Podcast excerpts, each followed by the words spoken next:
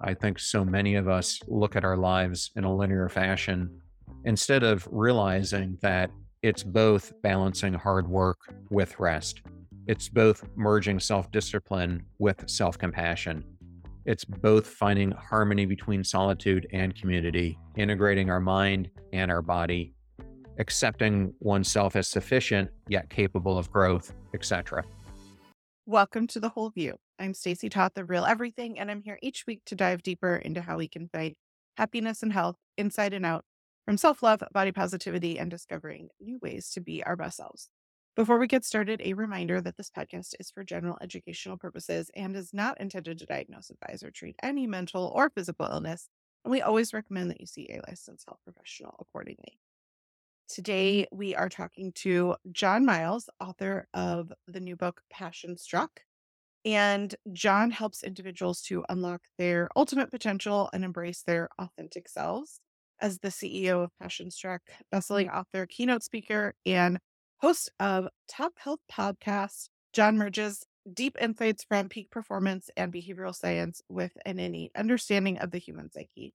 His mission is to inspire and empower to live intentionally, moving beyond conventional success to lead lives of profound meaning, passion, and authenticity. John is also a veteran with a 30 year career that spans across military leadership, entrepreneurship, global business, and technical operations, life coaching, and strategic innovation.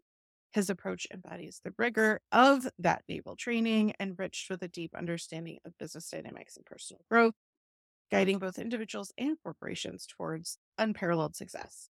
And I appreciate, John, that you are committed to serving others through philanthropy, having helped raise over a million dollars to provide low rent studios to aspiring artists in St. Petersburg, Florida, and founded the charity Feeding Little Geniuses to support underprivileged children.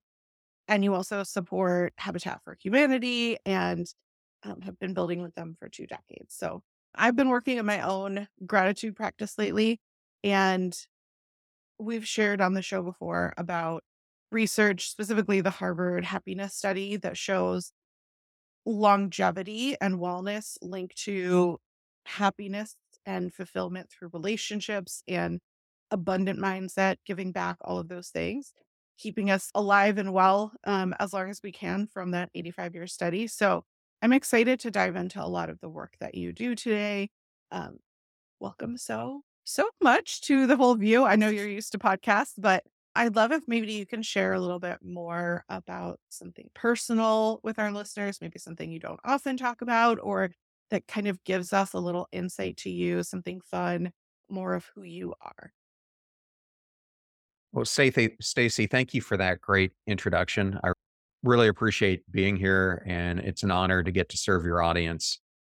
And I love that study that you talked about from the Harvard study on advanced aging that Bob Waldinger is now the most current director of. And it was shocking for me in some ways to see the 70 year old first time author last year come out with this amazing book that almost immediately becomes an instant New York Times bestseller. And one of the most surprising things to me about it was that as you look at all these men who were in this study, both from rich families, including John F. Kennedy, to the poorer side of Boston, it didn't matter how much money they had. It didn't matter how big a high achiever or low achiever it was. As you were saying, it really came down to the importance of their relationships. And for me, that's something that's very important. And as I get older, I realize the importance, especially of the family relationships that we have and the most supportive people in our lives. And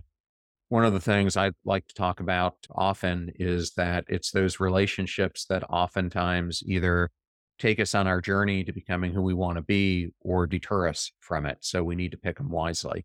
So it's something that I've have to be very intentional about myself because I've had my share of the bad influences in my life. And it's something I think we all need to work through. So relationships are absolutely key. In the spirit of tell me something personal, what is a relationship that you think of when you're talking about that kind of deep relationship that's positive and helps propel you forward to be your best self and feel your best? Like what comes to mind for you? Yes, I personally believe it's I've seen it be easier, I think, for females to develop close, intimate, authentic relationships than their male counterparts at times. And oftentimes, I think males do that with other females. I've had a few of these close personal relationships with other males in my life, and the most profound one I had was with a dear friend of mine, Tim, who we pretty much shared everything with each other. And at that time, we were both going through divorces in parallel. And so it was such a great sounding board to have another person that I could just be myself around and who, if I needed help, if I had a panic attack at two o'clock in the morning, he would always answer the phone. And unfortunately, uh, about seven years ago now, Tim took his own life. And it was it has created one of the biggest gaps I've ever found in my life because that type of relationship that you have with another person is just very difficult to replace because it is hard to find someone who wants to know you more than just the superficial level that so many people exist in that we find ourselves in our social circles. Yeah, I'm sorry for your loss and thank you for sharing that. I hear exactly what you're saying about that.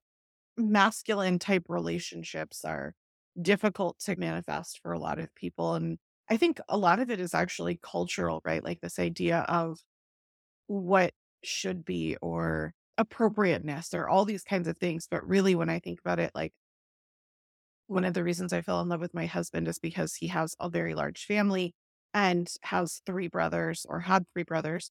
One has passed and just so close with all of them. And I saw how vibrant and fun kind of the time that they spent together was. And I didn't grow up living with my siblings. And there's something magical about that. And I think it's a great point that we all need those kind of relationships in our life, whether it's friends, family, whatever. That's a important aspect of our own well being. So I know that your book goes way beyond that, though. And I'm wondering if maybe we could lay some of the foundational information that you speak about specific to behavioral science research. And you also focus on how that relates to peak performance strategies and the intermingling of those is where we can propel ourselves forward. So, can you talk a little bit about that and your philosophies? Sure, I'd, love to, Stacy. So th- there are a lot of people out there who talk about self improvement or personal mastery, personal growth, whatever you want to call it. And I've listened to hundreds of them. I'm sure you have too. And oftentimes I find that the messages repeat what other people say or they're based on popular beliefs, etc. And so when I came out of my long career in the corporate sector and I was doing my own me search to rebuild myself into the person I wanted to become, I started initially to study a lot of neuroscience. And I thought that initially that it was going to be neuroscience that was going to lead to the bigger breakthroughs for me. And, and understanding neuroscience is absolutely critical.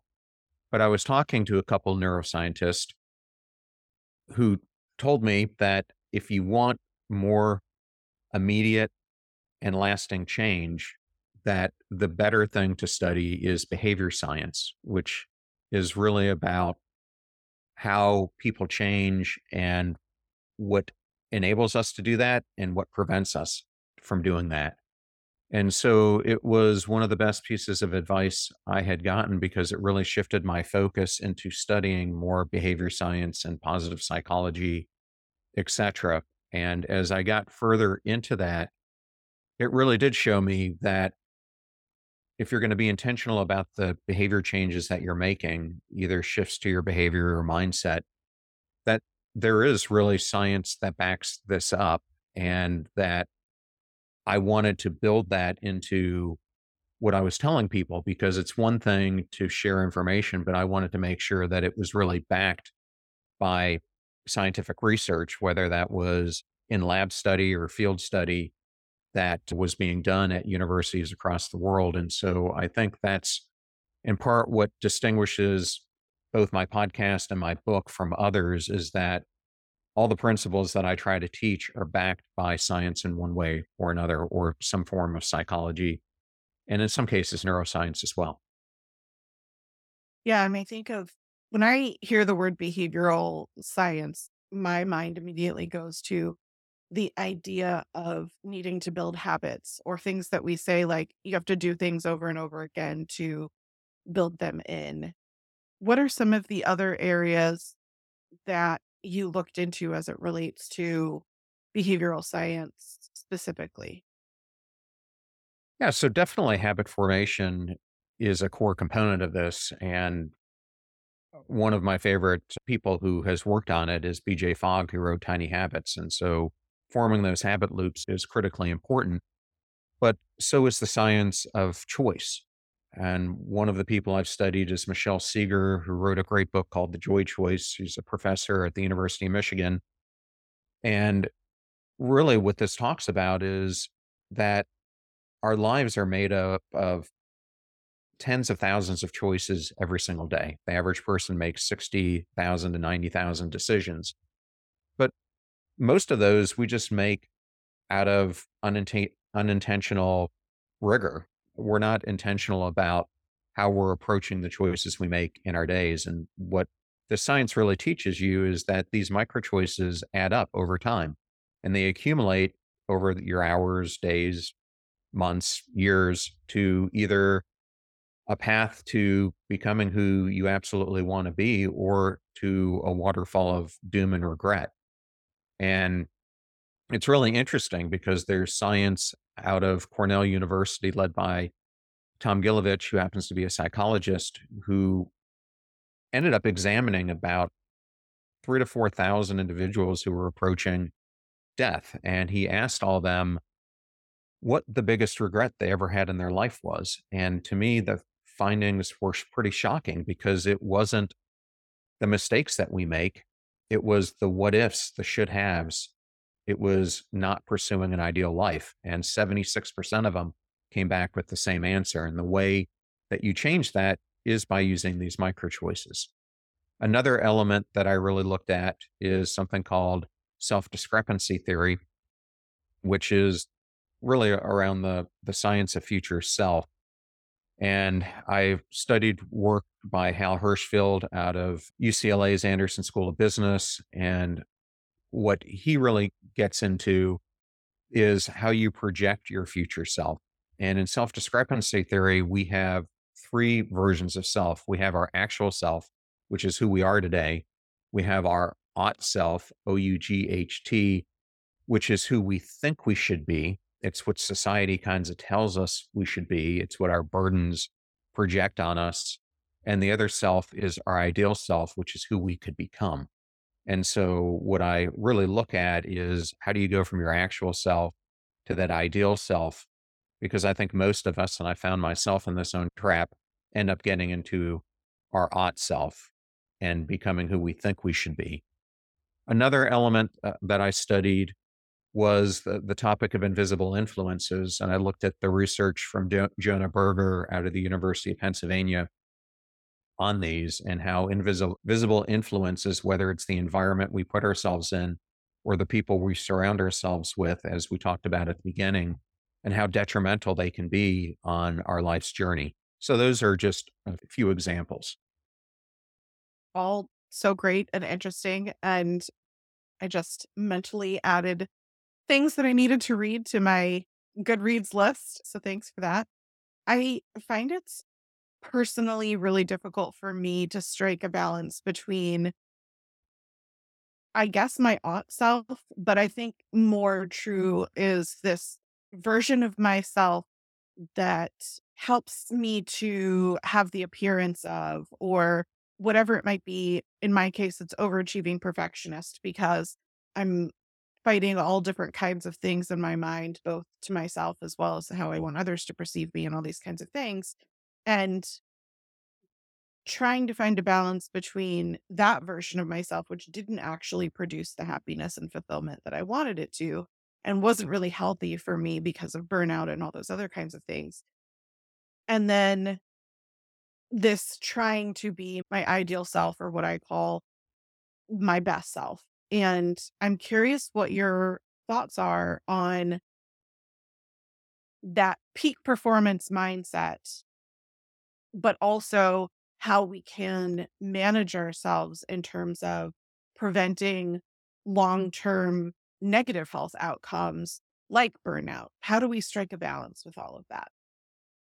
Yes, I, I happen to be listening to one of your previous uh, recent episodes where you covered burnout and self doubt in it. And it's absolutely something that's core to my messaging as well, because I think the higher achiever you are, there's actually a higher correlation to having self doubt and imposter syndrome and things like that. And I, if I'm being vulnerable, I certainly saw it in myself.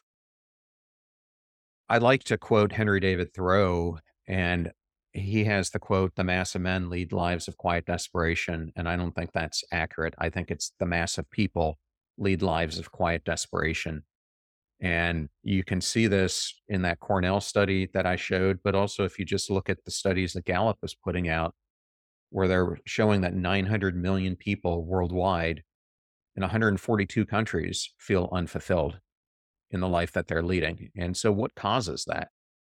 I know for me, I had a couple pinnacle moments in my life that went on complete detours from what I imagined as I was younger, the path I would take in life. And one of these was when I came out of the military, I expected to go into the FBI. I had the Quantico class set up. I was days away from going when I got a complete curveball thrown at me. Congress couldn't pass the budget. Imagine that.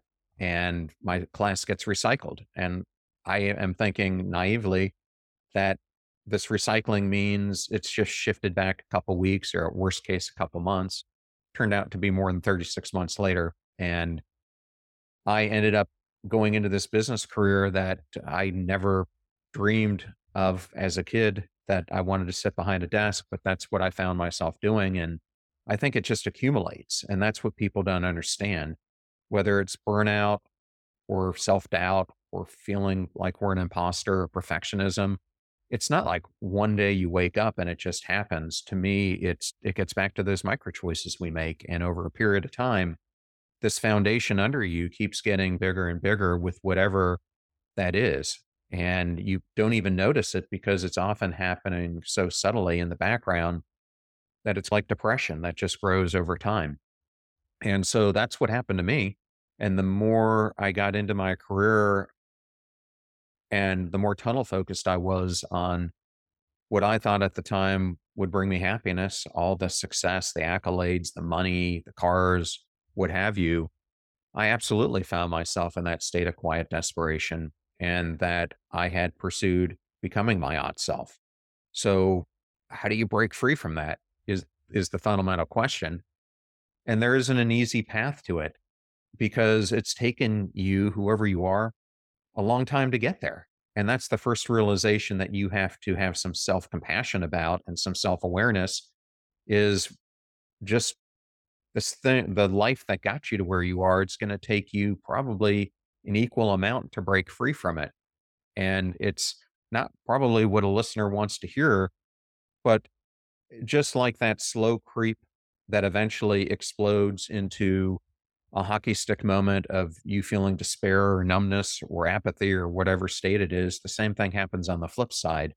And you start out, to me, it's almost like in the old days when we had a car and we didn't have a cell phone and it breaks down, you've got really two options. Either you can push the car or you, you're going to hitchhike.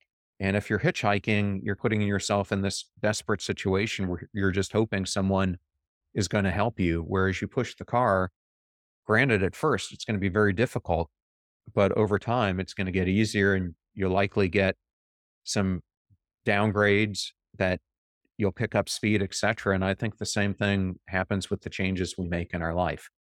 And an al- analogy that I really like to make, Stacy, is when I was trying to come out of my period of quiet desperation, I went to see a therapist and it was some of the, the best guidance I've ever been given. He had me do this visualization exercise. And he said, I want you to picture yourself walking into your kitchen and there's a stool there. And I want you to imagine sitting down on that stool. Now, think about what's underneath it. For you, your life has become imbalanced and all you have is one support that's holding you up and it's become the constant grind. And what's it doing to you? And I'm like, it's making me topple over and there's nothing that's going to catch me. And he said, now I want you to think about your life in a different way and imagine the stool can have as many supports underneath it that you want. They're going to make you a more fulfilled person and they can be anything a listener wants them to be. But for me, I made them become my physical health, mental health, spiritual health, emotional health, and relationship health. And then I knew I needed to pick one as a starting point. So I picked mental health because at that point in time, I felt numb. I felt apathetic. I felt in a state that I wouldn't wish on anyone else. And I knew if I were going to improve the other areas, I had to get into my inner self and practice self leadership before I was going to be able to do anything of good for anyone else. So for me, that's where it all started. It makes a lot of sense and is obviously supported by all the research that we talked about earlier. And I think you can't really help others if you don't help yourself is a thing that people say all the time. But I think it also applies in this idea of if you aren't really focused on strengthening that part of yourself, your mental health, how can you possibly go about achieving some of the healthy relationships, for example? Once you've worked on your own mental health, you might find that some of the relationships that you thought were supporting you were actually detrimental to what you want in your terms of your long-term life. So I think it's um, great that we started there, both for yourself as well as a lot of the work overall that we're doing on our health and wellness. I think we talked before the show started about having had a lot of prior uh, uh, show experience with being very health focused and never once through well, maybe towards the end, right? But 500 episodes were focused on so many things about health and never once diving into that really important aspect of mental health. And so it's where a lot of the show focus has been lately, because I think for those of us who are experiencing some sort of negative health outcome, if we're not thinking about what are the things that feel off in our life or what are the things that in this case like the stool is feeling wobbly mm-hmm. if you're feeling burnout or if you're feeling these other kinds of things if you're not in a healthy relationship oftentimes we choose relationships that reflect a relationship that we had previously in our life that we want to try to fix right? Like something wasn't right and so we put ourselves in the situation again hoping for a different outcome and it's just over and over again, we're repeating the same problems until we actually address them. So I you gave the car analogy and I think it's a really good one because I think about how heavy that car would be. I've actually I don't know if you know this about me, but I was a competitive strongman. I was like strongest woman in Virginia kind of thing. And so I have pulled not only pushed cars, but I have pulled trucks and done all kinds of crazy things. And so I can physically feel the heaviness of that car as you're pushing it. And while there might be downgrades, sometimes there's probably also going to be uphill battles, so to speak, that you're going to have to face when pushing that. And I think that it's a good analogy because as you're working on these factors for yourself, it is not easy. It is a heavy burden to carry to reframe your life, to acknowledge that there are things in your life that you want to change. And that isn't just a magic wand of, oh, I want to be better today. And so, and thus it is so. It is very hard, long work to unravel a lot of these automatic choices that we fall into. I think that was a really great perspective. And I think a lot of people will be able to resonate with that, right? Like your FBI experience and how we just find ourselves in situations and my corporate career was definitely a series of very fortunate events, but also sometimes unintentional events. And then I was in a career where I was like, I don't even know how I got here. And it was very different from the life that I had envisioned for myself. I was good at it. That didn't mean that it was good for me. And I think a lot of people can probably envision themselves in that situation or or on a path as you suggest, that doesn't really feel aligned to who they are or their values or what they want their ideal self to be Or I love the perspective of how did you see yourself when you were a child? Or as a child, how did you envision your future life? Because I think that really gets to a little bit of like, what does our inner child want or need, in addition to like, what were your dreams and goals? And relating that back to what would you, as a person who is about to die, wish that you had done previously? Like all these things that you mentioned earlier. And I'm wondering, what can we do when we're feeling that heaviness? We're in the slog of pushing the car where it just feels off. It doesn't feel right. And maybe we don't even know all of why that is. And what do you suggest as a first step? I know you talked about therapy, but beyond kind of that first step, what are some of the ones that you outline in your book or that you find yourself working with people when you're coaching to like work through this the stickiness, the the eh feeling that sometimes we all have. I think the first step is doing a concept called life crafting. I the, the way that the book is organized, and maybe that's important for people to understand, is it includes 12 principles that I uncover in the book. Six of them are mindset shifts, six of them are behavior shifts, and that makes up two sections of the book. The third section is on the psychology of progress, which is once you understand these principles, how do you put them into action into your life? Because I didn't want it to be a book that was just read. I wanted it to be applicable for people to use. And the way I came up with the 12 principles was by studying about 750 different luminaries, vanguards, whatever you want to call them, everything from educators to actors and actresses, professional athletes to CEOs, astronauts, military leaders, etc. So a wide gamut. And I kept finding that those who were able to break through, those who were achieving this path to becoming their best selves, followed these principles. And then I tried them out on myself to make sure that they actually worked before I, I documented them in the book. But the first principle is something that I call a mission angler. And I picked that name on purpose because I love these analogies. And here in Tampa Bay, where I live, it's a fertile ground for fishing.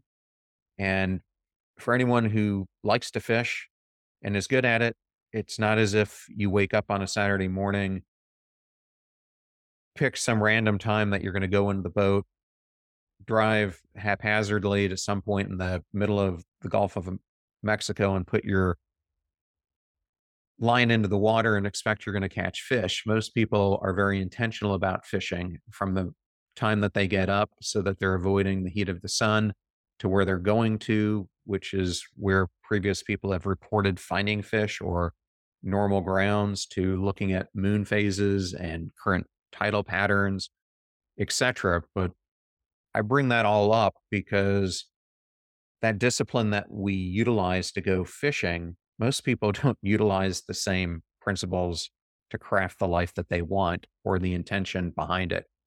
And so th- this to me is the starting point is you have to get clearer in some way shape or form on where you picture yourself in the future before you can create the actions that are going to get you there. But ultimately, it is by taking actions that we develop the courage to change and to continue to take more actions. So you have to do both in parallel. Think about where you want to go and then start aligning your actions with your ambitions and your aspirations. And I think that's the key. So that's what that whole first chapter is really about. And one of the things that I've discovered over time as I've studied more and more behavior science is this concept of self discrepancy theory, which was created by Richard Ryan and Edward Deci, who are two of the most cited, they might be the most cited people right now in behavior science. But this self determination theory really, when I discovered it, it was like a light bulb went off. And they talk about three things in it that really make up self determination theory it's competence, autonomy, and relatedness. So, autonomy is really the, the fact that we have agency over our lives. It's the choices and actions that we take that culminate into us going in a certain direction. Competence really gets into the mastery of the skills or knowledge that we bring in and how we apply it on our path. And relatedness gets into what we talked about at the beginning, which is the importance of the rel relationships that we have in our life. And interestingly enough, if you study people in blue zones, they practice these three things. They have this, in addition to having good health principles, they, in almost all cases, have a strong purpose that's driving them, a strong agency that's taking on that purpose. They spend their lives becoming masters of their craft. And in these blue zones, the relationships that they surround themselves in are extremely important. So, applying this self discrepancy theory on this path to your future self is extremely important. And so, that's what I cover in the first chapter. And I give two great examples, as I try to do in each chapter, of people who have used this in their own life. And in this chapter, I focus on Gary Vaynerchuk and also Jim McKelvey, who founded Square, and how they use this mission angler philosophy to craft the lives that they're both leading right now. I love that you brought up some of the stories and examples because I think that's something that can help people, as you noted earlier, figure out how to implement things in their own lives or see a broader picture of things, relate to it, so to speak. And You've worked with a lot of incredible individuals as well as telling the story of others. I'm wondering if you can share some of the stories, whether it's the square one or others, but and how confronting and transcending, specifically limiting beliefs, I think is another that we haven't really talked about. You mentioned imposter syndrome, but I think that's another one that keeps people from striving towards that ideal self right is this fear of failure or whatever that limiting belief might be. So I'm wondering if you can share some of those stories and examples of how people work to overcome what that looks like. Sure. So in the book, I talk about a woman named Kirstie Ennis. And Kirstie was a Marine Corps sergeant. She was on the end of her tour, and it seems like so many veterans I talk to, it's uh, it's like this story repeats. They're at the end of their tour. She was actually on her last mission. She was part of a helicopter crew, and her helicopter crashed. And uh, when she woke up and uh, lay in the hospital bed, she realized that she had very traumatic injuries from traumatic brain injury to losing both her legs to other ailments from shrapnel and everything else that impacted her. And it's an interesting parallel story to a podcast that I've actually got coming out tomorrow with a, a gentleman named Hari Budha Magar, who is part of the Gurkhas, who are the Nepal famed fighting forces that have served alongside the British Army for well over a century. And a similar thing happened to him. He was in Afghanistan on a basic patrol, one of the last days of his tour when he stepped on an IED and also lost both his legs. And so when you think about both those examples and what difficulties the majority of us face, these two individuals were posed in a situation where their life was forever changed. And I think for both of them, they both started out on the path of really doubting that their life was going to amount to anything. And in the case of Hari, he started to really drink himself to death because he thought death was a better solution to the life that he was going to lead. And his legs were amputated above the knee. And in his case, it was looking at his son through the eyes of the person that he had become and really coming to the realization is this the image of the person I want to have my son remember me as? Or do I want to become a better person so that he has a father that he looks up to. And so his path, well, actually, both of their paths became getting immersed into action sports. And it was through those action sports that they both found fulfillment. And then, ironically, it led them both to want to get into mountaineering, which to me seems like the last thing in the world I would want to do if I were missing my legs. But Kirstie now has climbed uh, six of the seven peaks. She has tried unsuccessfully to climb Everest now two times. And Hari has climbed Mount Blanc. And earlier this year, he climbed, he's from Nepal and he climbed Everest, becoming the first person to ever scale it uh, as a person who has lost both legs above his knees. And I think both just show you the power of saying I can in life when mo- so many of us, when we have life altering situations that we find ourselves in, say, I can't. And to me, it's really rebuilding this mindset of redefining what success looks like for us. And then again, it's taking actions that build up the courage inside and those boundary expanding actions lead to more courage, which allows us to expand the horizons of what we think we can accomplish and help us to get over the limiting beliefs that we have. So, those are two stories from the book, or one story from the book, one from the podcast. I'd be happy to, to give another one on another topic. If you're ready to switch to safer, head to realeverything.com slash podcast to find out more on how to get a gift of my favorite Better Beauty from me. And you can combine it with Beauty Beautycounter's Clean for All 20% off site-wide code, which also applies to already discounted regimens. That's up to 40% savings on high performance four-step skincare or makeup routine. And at realeverything.com slash podcast, I have a skin quiz to help you match to the perfect routine for you. If you don't love it, you have 60 days to return it, no questions asked. Spring clean your personal care products. Switch out some for safe and effective ones. Give the brand that literally changed America's personal care industry a try. 23 human health endpoints throughout nine testing batches ensure the final product is always safe for you and your loved ones. Unlike the notifications that you're seeing in the news lately about PFAS and benzene and asbestos, Nothing is going to be contaminated because it has already been tested. Shopping with me supports my woman owned small business, and you're voting with your wallet by choosing a certified B Corp that is mission led and whose goal is to help get safer products into the hands of everyone through health protective laws while also giving back to people and the planet through sustainable fair trade ingredients. Go to beautycounter.com slash Stacy Toth, just like any other website, and choose me, Stacy Toth. S T A C Y T O T H, so I can thank you. I well, I love both of those examples, and I think maybe you'll think of another one because I would love to talk about specifically resilience. So I know like these are great examples of resilience, and I think one of the things that I've learned that I need to help specifically my children do.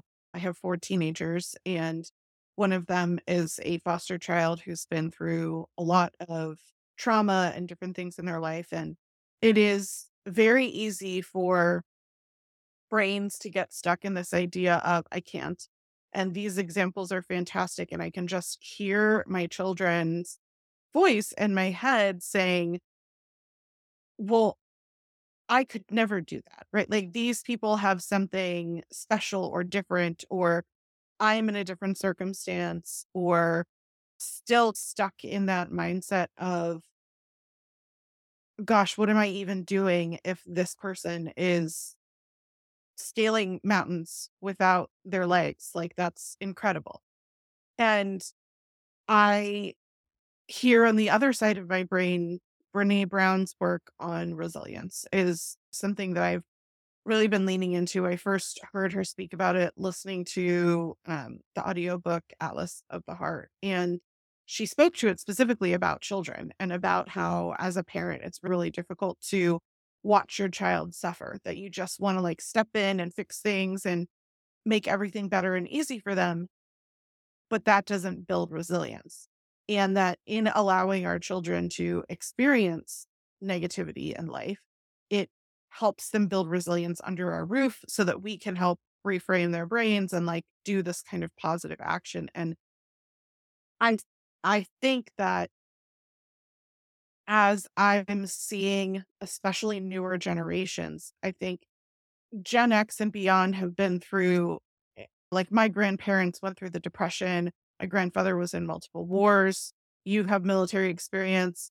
There's resilience built there that I'm not seeing in our younger generations, although my children have been through a pandemic and what they went through is nothing that I could possibly understand because my high school experience was very different. We didn't have social media, we didn't have a pandemic, we didn't have a lot of the things that they are building resilience to.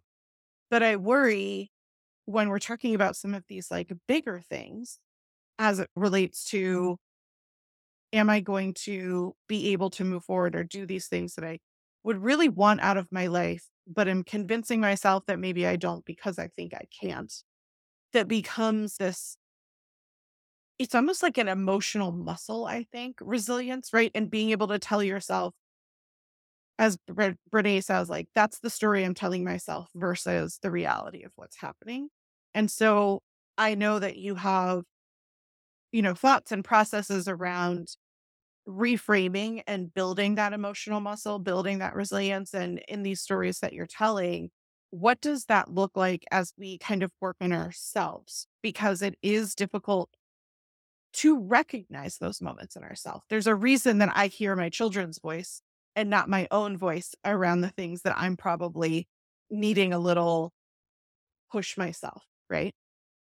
Yeah, Stacy, I can talk about this from a personal perspective and then I'll give an example of someone I have in the book. So, for me, resilience is something I've had to build from a very young age. When I was five years old, we lived in Bay Village, Ohio at the time, and I was playing in the yard that separated our two houses with a bunch of our neighborhood kids.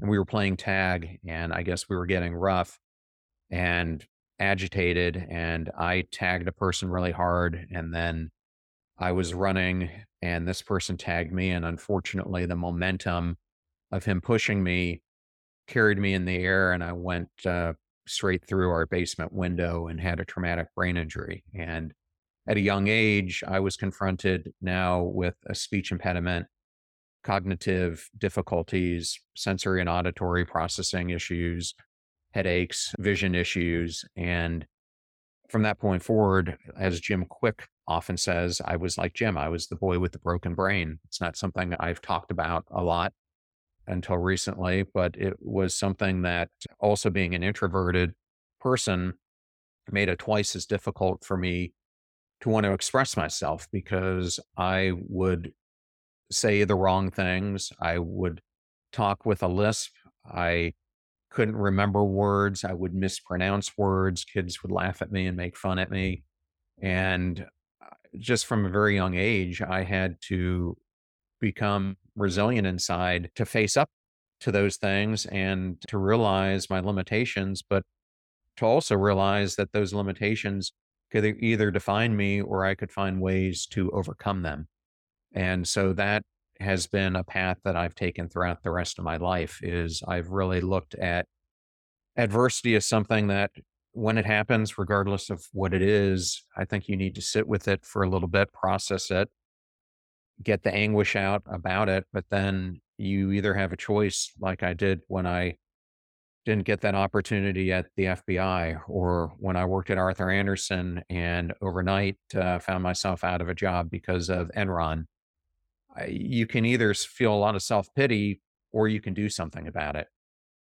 And I think it really comes down to how we cognitively reframe the situation and how we deal with it. So, a good example of this that I highlight in the book uh, in a chapter called The Perspective Harnesser is a long term dear friend of mine, Chris Cassidy, who some of the listeners may know. Chris is a fairly famous person because not only is he a Navy SEAL, but he was also the chief astronaut at NASA, and, and Disney did a whole film about him that some of the listeners may have seen. But I've known Chris since we were both 17 years old doing push ups at two o'clock in the morning out on hillsides and boot camp. So a huge perspective shifter himself.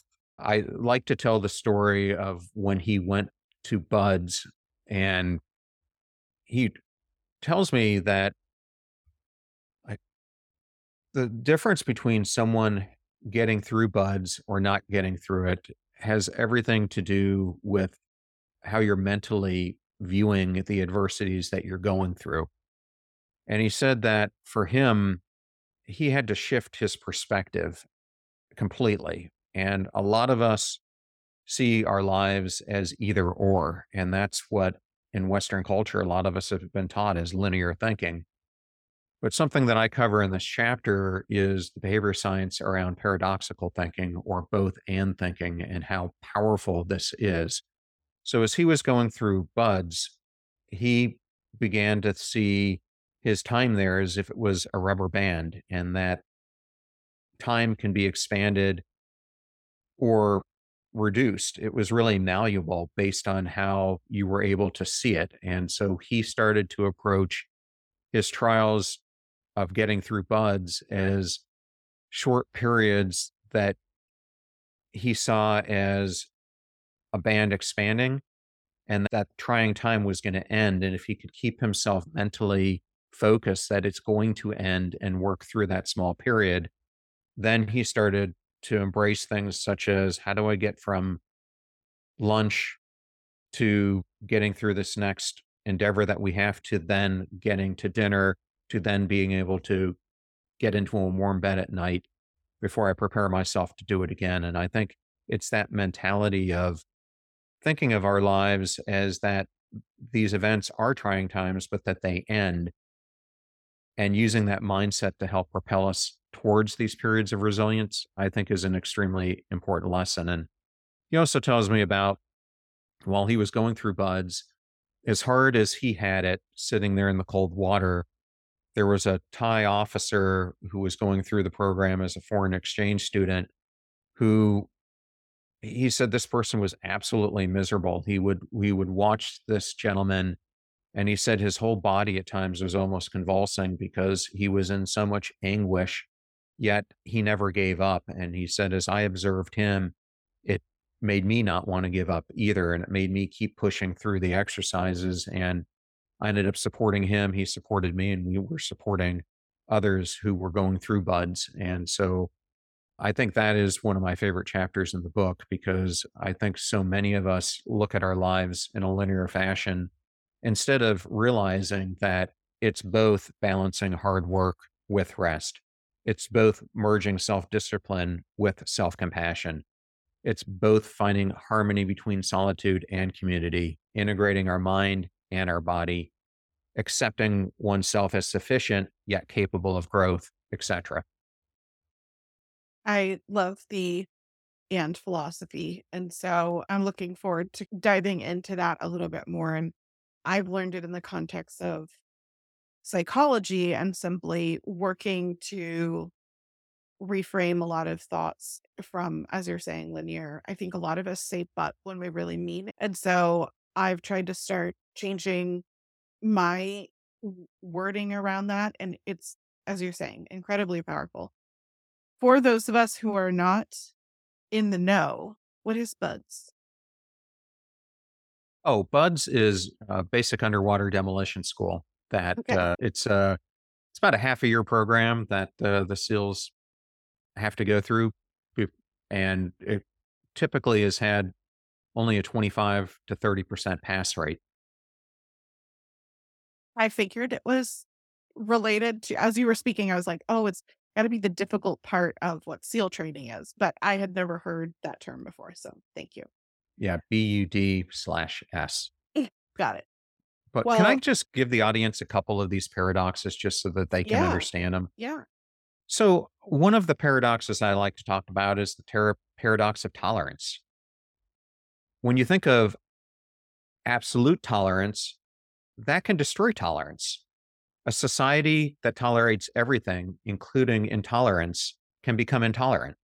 True tolerance requires limits to preserve ide- diversity and freedom. That's one. Another one is the growth paradox. Real growth is like farming, it's not instant gratification. It requires consistent effort and patience, which then leads to exponential returns over time. Lulls and plateaus are not failures, but they're stages for future growth.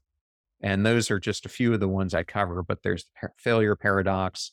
There's the hedonic paradox for people who are familiar with the hedonic treadmill that we often talk about in behavior science and so much more. Absolutely. And I think as we consider some of these bigger applications, it helps us to think about what are some of these in our own existence that we are limiting ourselves or not allowing that empowerment, the self agency to say, I can do this, right? Like all of that combines to where we end up either in our or in our ideal self. So brings it all together. And how I like to always end the show is to give listeners something positive or actionable that they can take forward to be of service to either work on themselves or to help others. And we've talked about a lot of different things in the show. Talked about your book having many different steps and or different areas that people can begin this work or focus on it. But I'm wondering what is something that people can take away today and not feel overwhelmed by all the things they need to do or I never like to leave people feeling like, oh, I am in my ought self and I don't even know what to do about it. So if someone is feeling that way right now, what would you suggest for them to kind of take away with something actionable they can do? Yeah, thanks for asking me that, Stacy. And two things we were just talking about in these previous sections were self doubt, or negative thought patterns, and this change of perspective that we can have. So I think a good thing, since that, those are the most recent things we discussed, would be to give some advice on cognitive restructuring, which are strategies that help people to recognize and alter their negative thought patterns. So the advice I would have for the audience is that the first thing that you need to do is you need to become aware of your thinking. And this process starts by making our automatic thoughts conscious you need to take an inventory of the problematic ways that you're thinking. And then the next thing you can do is to evaluate it. So, why do I feel that those things are going to happen? After you do that, you can get rational about it. So, once you've identified a thought as problematic or unhealthy, then you need to go through understanding and identify why is it problematic to begin with. This begins with us beginning to ask why we think it is true, whether it's true, and how close to the truth it actually is. And then finally, replace it with alternatives to that way of thinking. So, first step, become aware of your thinking. Second, evaluate it. Third, get rational about it. And fourth, replace it. I love that. And I think I want to encourage listeners to just take one thought at a time and not feel like you need to apply this principle to everything all at once because I my personal experiences that doesn't set you up for success. It's really like the thoughts that show up over and over again maybe in different kind of ways in your life but being able to have that analysis repeatedly every time those thoughts come up on just that one particular area until you're kind of feeling a little more strength in that emotional muscle, so to speak, before moving on to other areas. I don't know, John, if you feel the same way, but I personally find that when you try to do everything all at once, you're not as successful as if you're building in those habits on the smaller things first. No, it's absolutely true. I, I think it's one of the major reasons that New Year's resolutions fail so quickly is people try to do a big bang. And my advice to any listener out there is just pick a minuscule thing to start working on. It could even be improving your physical exercise. And what I want people to understand is maybe for you, you haven't done physical exercise in a while. Maybe you haven't even gone for a walk in a while. And so the first day, all you can do is put your shoes on.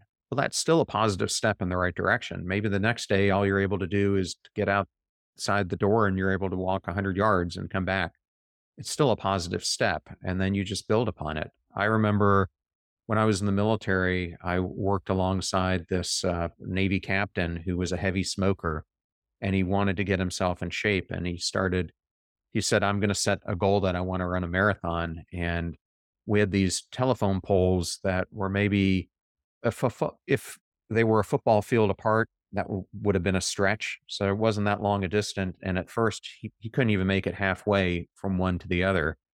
But uh, about 18 months later, he was running marathons and had quit smoking. And it's, and what I think people don't realize is when you start fixing any area of your life, a ripple effect is going to happen in ways that you can't even imagine, where it's going to start fixing other areas of your life as you get more confidence and courage to explore more and to take more risks and to do more things.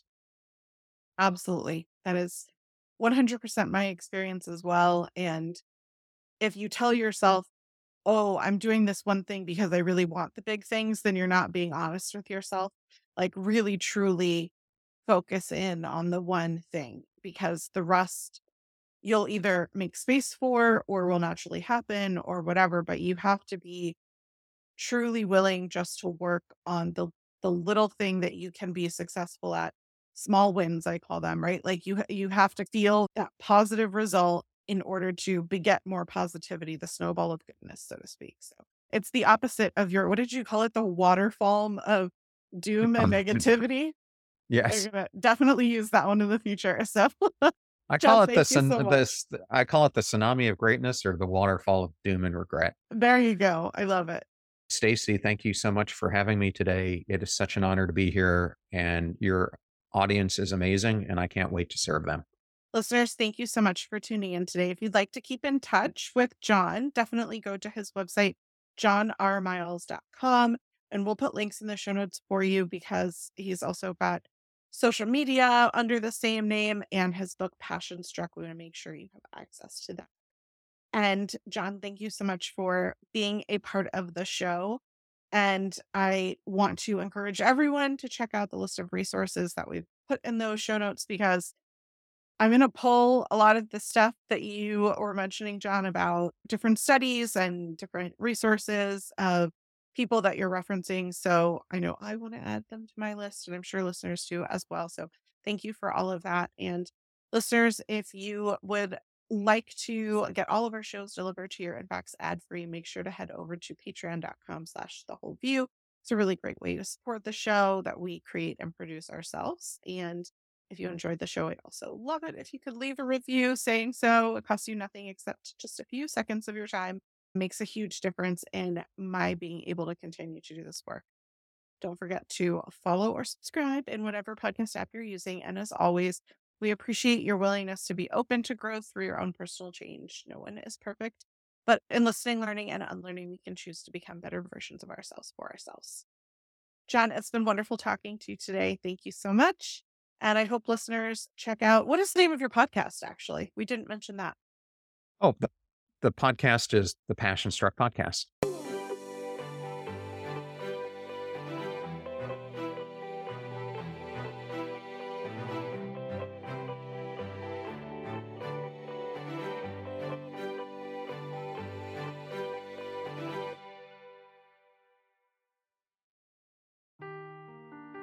The truth never gets old. Introducing June's Journey, the free to play mobile game that will immerse you in a thrilling murder mystery. Join June Parker as she uncovers hidden objects and clues to solve her sister's death in a beautifully illustrated world set in the roaring 20s. With new chapters added every week, the excitement never ends. Download June's Journey now on your Android or iOS device or play on PC through Facebook Games.